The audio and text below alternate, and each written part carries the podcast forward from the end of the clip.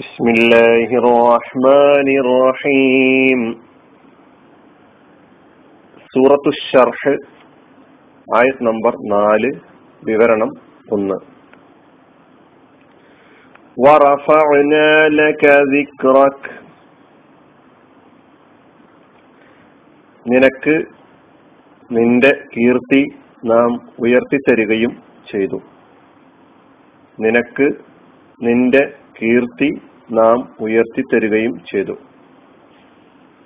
അതായത് താങ്കൾക്ക് താങ്കളുടെ കീർത്തി നാം ഉയർത്തിത്തരുകയും ചെയ്തു.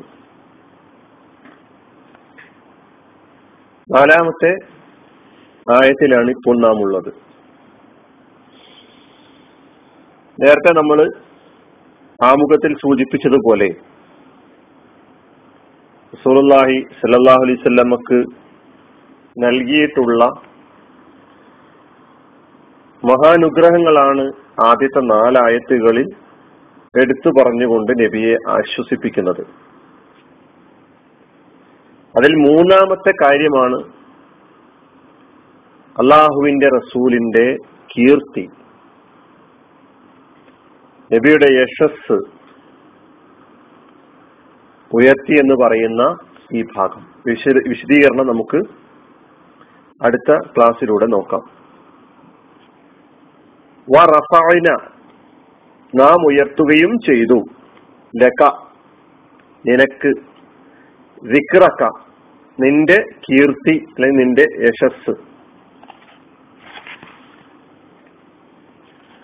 ഈ ആയത്തിൽ രണ്ട് കരിമത്തുകൾ പുതിയതായി വന്നിട്ടുണ്ട് എന്നാണ് തോന്നുന്നത്. ഒന്ന് റഫൈന മറ്റൊന്ന് ദിക്റക് റഫഅന എന്നതിനാണ് നാം ഉയർത്തി എന്നർത്ഥം പറഞ്ഞിട്ടുള്ളത്.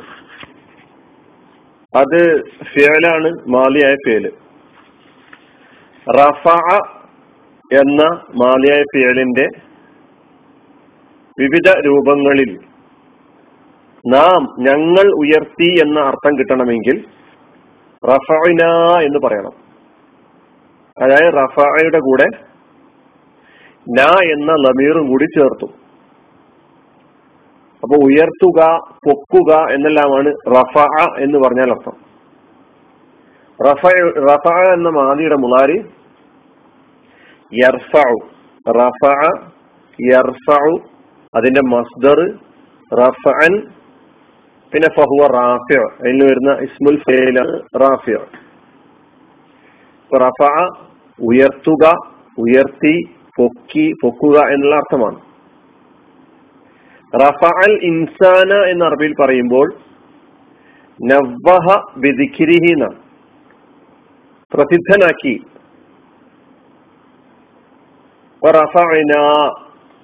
നാം ഉയർത്തി. റഫഅന എന്നതിന്റെ മുന്നിൽ വാവുണ്ട്. അത് ഉം എന്ന അർത്ഥത്തിലാണ്. ആസിഫിന്റെ ഹെർഫാണ്. ഹെർഫ് ആസിഫിൻ എന്നാണ് പറയാം. നേരത്തെ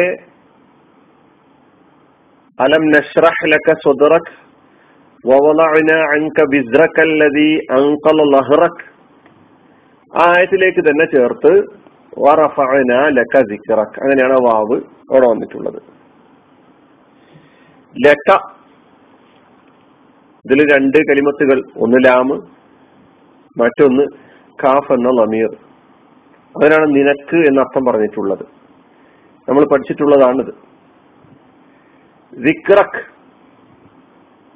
നിന്റെ കീർത്തി നിന്റെ യശസ് നിന്റെ ശ്രുതി.